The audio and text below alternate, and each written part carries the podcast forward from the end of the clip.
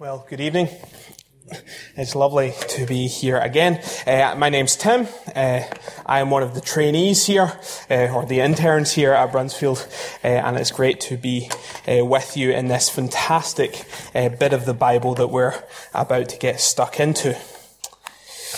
Sleeping Beauty is one of the many fairy tales which were written down by Charles Perrault in the late 1600s. I hadn't realized it was such a modern uh, notion. Thanks to Disney and the Brothers Grimm, I'm sure we all know a rough sketch of the plot of how a princess is cursed to sleep for a hundred years, only to be woken by a prince who discovers her in, her, in the long since overgrown castle. In many versions of the tale, the princess was meant to die, but her sleeping is the best attempt to save her. In other versions, on top of this intervention to make her sleep rather than die, there's also a sleep cast upon all the residents of the castle so that she will not awaken alone and be distraught at the loneliness of her existence. While this work of fiction, it's nothing but a children's story. Yet it's a fascinating little illustration of what happens to Christians when they die. Rather than truly dying in the sense that we think of, they will merely be temporarily resting, awaiting the coming of the one who will bring them back to life and not only will they come back from their rest, but with their awakening will come the awakening of their communities, of their church families, and those whom they love who have all similarly slept. But in the fairy tale, notice the one discrepancy. It's the wrong way round. Rather than the body remaining alive and the person going to sleep, in true Christian theology, we have the body dying and the soul going to be alive with Jesus, conscious, awaiting the time when it will be brought back through the coming of the hero and it will be reunited with its body back into a state of wholeness. We're going to be thinking particularly about that time when the hero comes this evening, when Jesus returns. And we're going to be looking at by continuing in one in First Thessalonians the, the, the verses we've just read. And we're going to see Paul dealing with a worry about Christians who have died.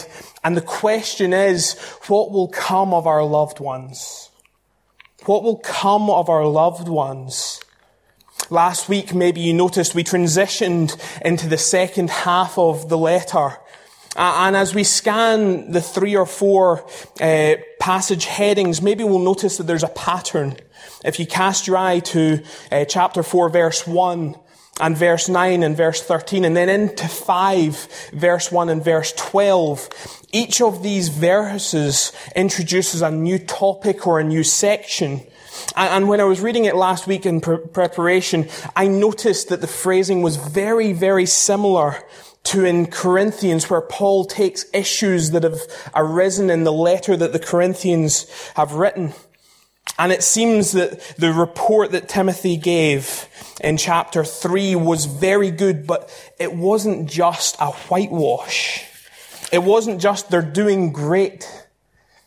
It seems that Timothy brought back questions and issues which were arising among the Thessalonian church.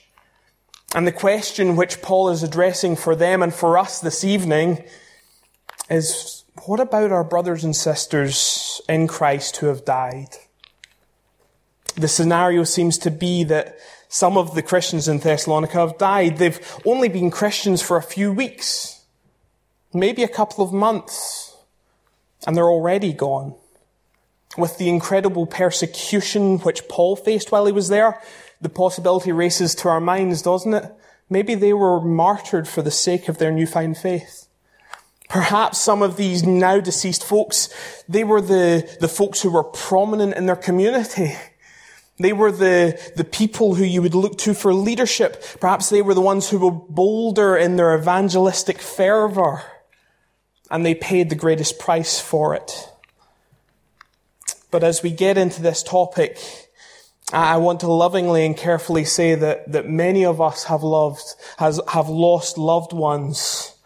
And as we look at these verses, the, the, the first objection sometimes is that it, we think it says it, that we shouldn't grieve.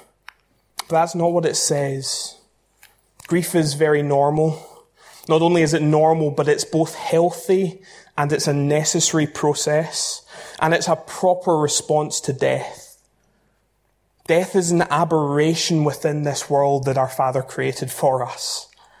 And we long for the day when it is finally re- recreated, when death is finally crushed as the world is recreated by our Savior. Paul here is saying that our grief should be different to that of the world around, but not that we shouldn't grieve. And these deaths that the Thessalonians were thinking of, they've stirred the people there into a state of profound grief and perhaps even of panic. And Paul isn't just going to go, oh, too well, and buy a little card from the faith mission and scribble in a wee verse from Psalm 23. No, he's going to teach these young Christians what the truth is so that they can be comforted in this time of pain and grief and loss. And so the question is, what will come of our loved ones? And his first response is to take them right back to what they've been already taught. And he said the creed, he says that the creed is the basis for our comfort. If you notice verse 14, the phrasing's quite formulaic. It seems that this is a common Christian creed of the time, a summary of Christian teaching. Perhaps it's one that Paul taught them. And Paul takes them right back to the man, to Jesus, at the very center, the very core of their faith, the one who we've been singing and worshipping this evening. We believe that Jesus died and rose again this is the beating heart of the Christian faith. If you take this out, everything else is useless. If Christ is still in the grave somewhere in the Middle East, then we better find a good developer and get this place sold off quickly. If Jesus died and stayed in the ground, we have no hope. No amount of grief would be sufficient to make up for the loss of our believing relatives because they would have wasted their lives believing in fairy tales, no more profitable than Sleeping Beauty. If Jesus is not now in heaven, we're wasting our lives. But Jesus did live on this earth.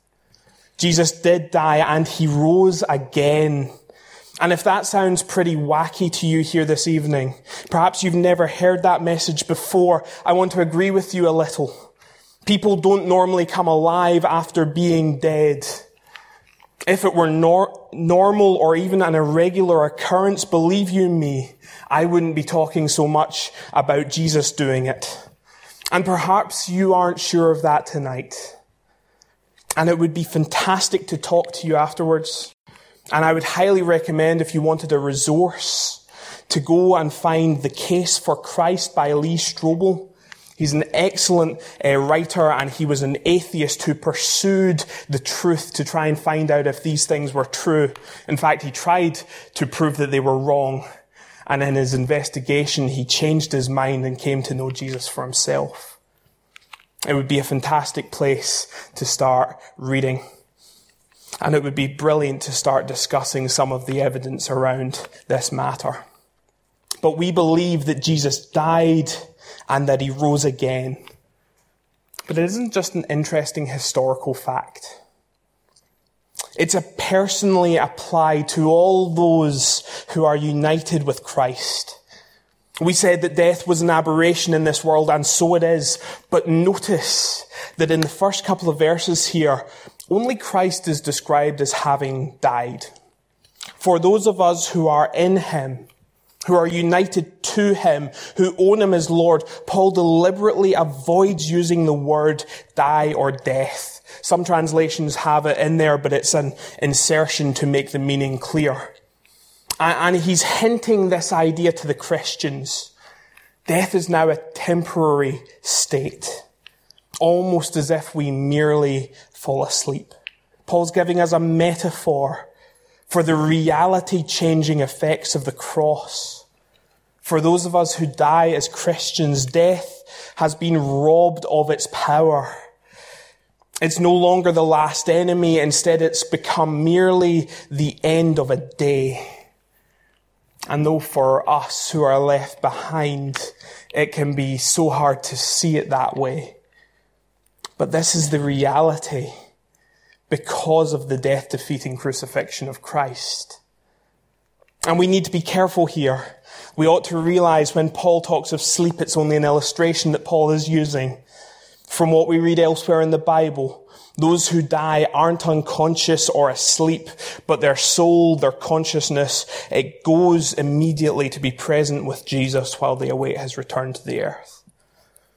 And those who are with Christ in death, they'll return with him when he comes back to this earth. They don't do uh, the crazy things that we read about in uh, secular materials. They don't turn into angels. They don't turn into stars. They don't strum harps on clouds. But they are with God, eagerly waiting, as also should we, for the time when we, when they will be given their resurrection bodies and they will be whole again.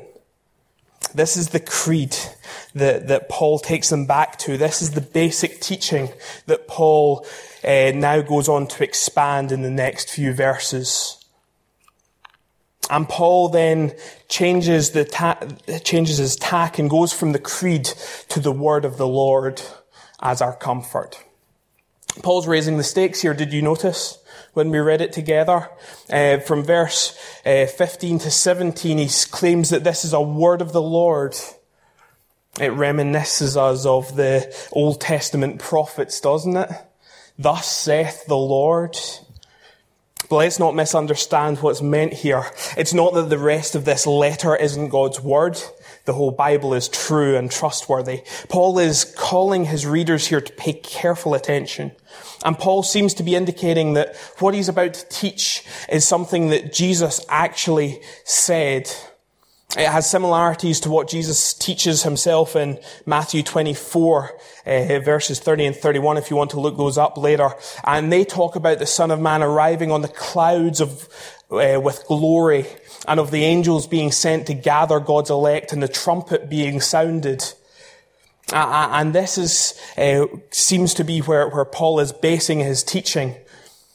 But as we have it here, he gives us three main elements of comfort from this word, which we're going to look at in the remainder of our time.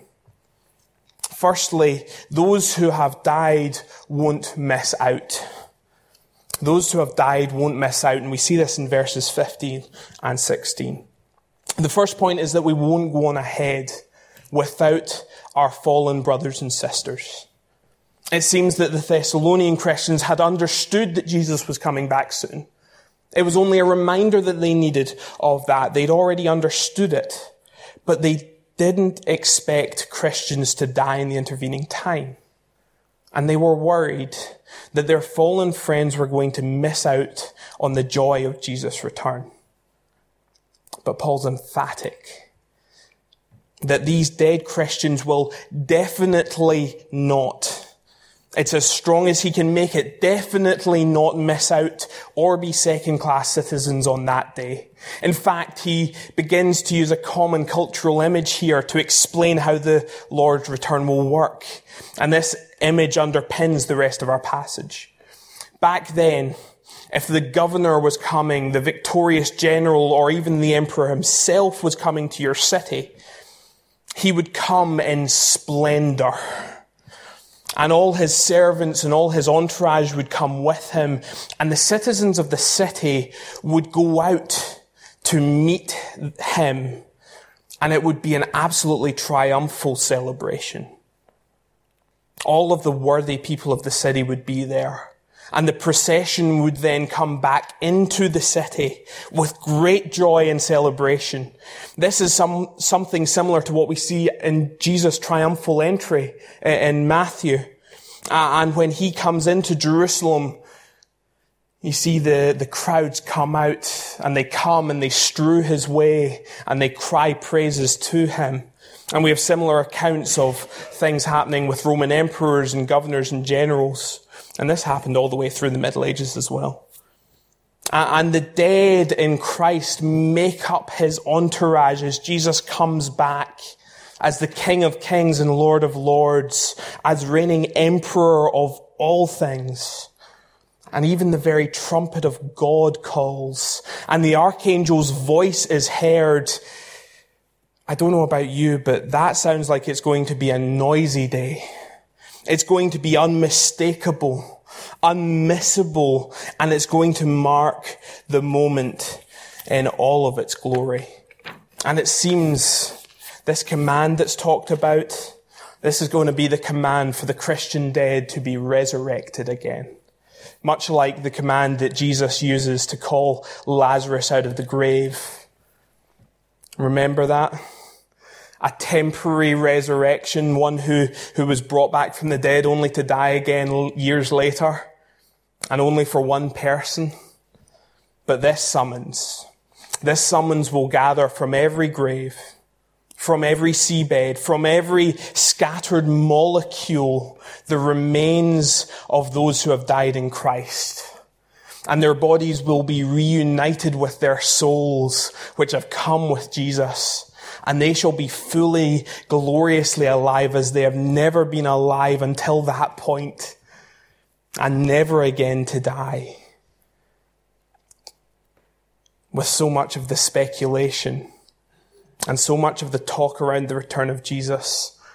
We have what the teenagers of today would call FOMO, fear of missing out. It's an acronym I use often. Uh, this is the fuel which keeps alive so much of the false teaching about Christ's return. That there's a fear of missing out. But Paul is clear that neither we nor they will miss out. And we'll see this in the second note of comfort as well. We are going to be reunited with them. Notice verse 17, the start of it. We will be caught up together with them. They in their recreated resurrection bodies. We presumably transformed into ours at the same time. We find that elsewhere. And together we will go out to meet our King and Savior. No longer will we suffer the pain of separation from them. And we can look forward to an eternity of being in perfect community. Not just with the ones who we knew and who we loved, but of all those who are likewise in Christ forevermore. No more separation. No more departure. No more death no more see you later. We cannot fathom life like this. And don't we long for that day? Then, when we get to that day, we will finally be able to see the whole body of Christ, every member of his church together. Many of us were probably at Origin at Easter, and it's incredible to see a, a big, uh, a big place filled with Christians singing together. And that's not going to be even the slightest drop in the ocean compared to this day. From every tribe, tongue, people and nation, from every time and every era. Whether we're from Europe or Asia or America or anywhere else. and we will be together forevermore. Isn't that such an incredible thought? And what a sweet moment it will be when we see them again. The old ladies who encouraged us, who maybe sat in front of us and slipped us the sweets uh, as we were sitting, maybe bored in the meeting some night the men and the women who spent evenings and weekends teaching us and urging us on. Those of our peers and friends and family who walked faithfully by our sides until they too went home. We'll see them all. We will be together again. But as wonderful as the reunion will be, the third comfort will outstrip it far beyond and with room to spare.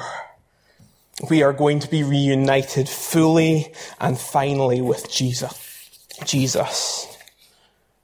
We see it at the start of 16 and we see it at the end of 17. The Lord is coming. Not a general, not a governor, not the first minister. It's not going to be a representative. It won't be an angel or an apparition. Jesus himself is coming for us. And when he comes, he will finally establish his perfect rule and perfect reign. We are going to finally see with our very own glorified eyes the very person of Jesus Christ, our Savior. All of the theories, all of the thoughts, all of the emotions, all of the abstract ideas that we've had in our head as we've walked here down below, all of them will find their, their completion, their perfection, their fulfillment right in front of us physically in Him. All of the yearning of all of our Christian lives to hear His very own voice speak to us directly. It will all be fulfilled. All of the desire uh, uh, to, to be able to stand before Him uh, and to worship Him and to bow before Him and to tell Him how much we love Him, it will all be possible on that day. We're finally going to be with Jesus in the presence of the God man who died and rose again so that we could be in relationship with Him and could be with Him forever. How can we not look forward to that day? But perhaps for some of us this evening, Perhaps for some of us, actually, we look forward to that day with dread. And rightly so, because we see the depths of our sin and our brokenness, and we know that we can't deal with it. And we realize that we don't deserve to be in that delegation which will go and meet, meet Jesus in the air, but we deserve to be in the prison cell waiting fearfully for his judgment. If you aren't sure if this day will be a good day for you, can I urge you to look again to the cross of Jesus?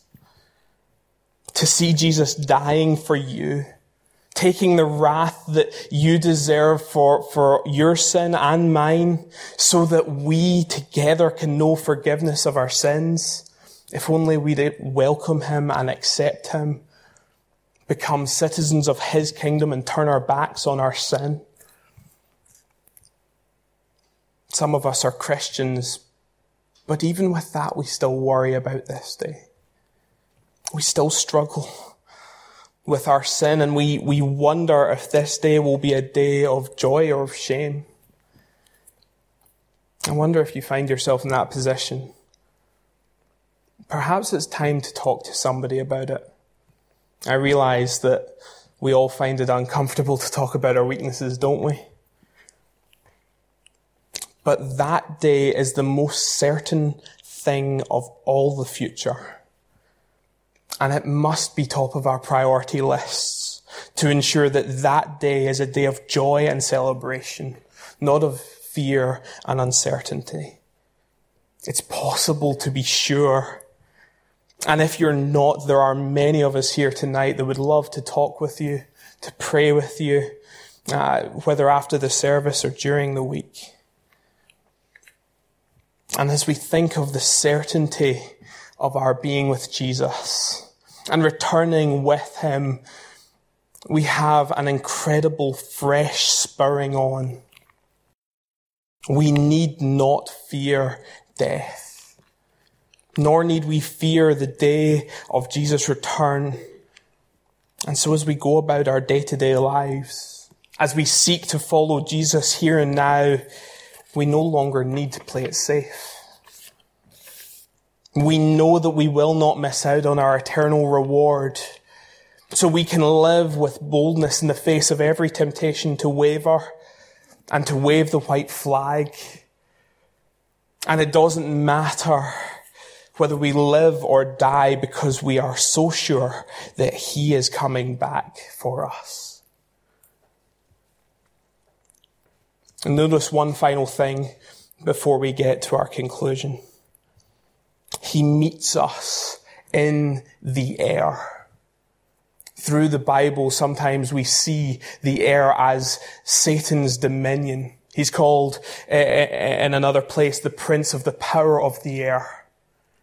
And yet that is the very place where the ultimate victory will be proved, where all of our longing and hoping, where all of our struggles will finally come to an end. It's as if Paul is screaming from the rooftops. This is it. This is the sign, seal, and utter conclusion of the matter. Satan will be vanquished. His control of our lives will be over. And everything that we have struggled with and everything which we have doubted and everything which we have been tempted by, it will all be over in that day. Because Jesus is going to come to that very place and turn that place into the center of jubilation. He's coming back. But as we finish, notice that Paul knows that sound theology from afar is not enough for these grieving Thessalonians. Comfort without these truths would be utterly impossible. But even with this knowledge, we are all going to face grief. If we haven't done it yet, we soon will. And we're all going to be in the dark place, whether that's sooner or whether that's later. And in those moments, we are going to need our brothers and sisters around us to encourage us. We're going to need our good understanding of the future to come with a face and with a box of Kleenex and with a cup of coffee. Paul doesn't say to the Thessalonians, here we are, here's the facts. Now go and debate endlessly about what I haven't said. No. He says to them and to us, there are hurting people who need to hear these truths from us. And it's our responsibility to go and to sit and to listen and to grieve and to care for and to remind. These truths were not given to the Thessalonians so that they could know the future these truths were given to the Thessalonians to comfort them. And the explicit, the only explicit command in this is that we comfort one another with these words. And that's going to be hard. To meet folks, to have them round for dinner over the course of weeks and months and maybe even years to be open and free enough with each other that they can call us when they need a shoulder to cry on. To encourage them to get out the house, to take them to some events that maybe aren't our own cup of tea, and in amongst all of this living normal life, to find the right opportunities to keep on reminding them of the truth, to point them back to Jesus Certainly not to trivialize their grief, but with wisdom to show them their hope. And so we are to keep on reminding one another of these truths, to keep on encouraging each other to look forward to the sure return of Christ and to live our lives in the light of these core truths of the gospel. These core truths of the gospel that sound like this. We believe that Jesus died and rose again. Can we pray? And then I'll hand back over to Gary and the band.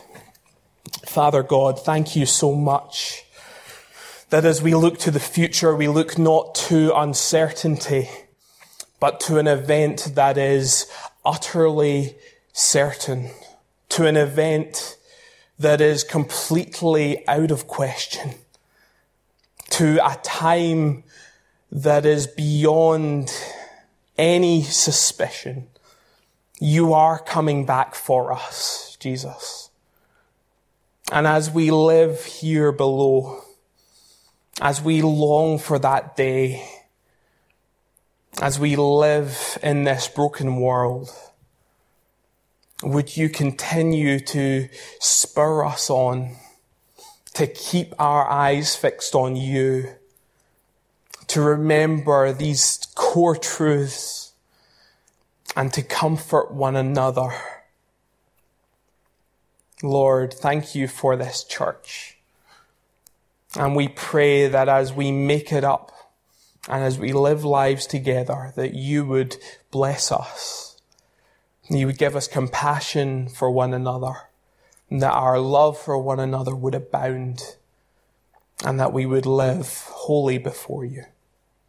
Lord, we praise you and we thank you and we pray these things in Jesus' name. Amen.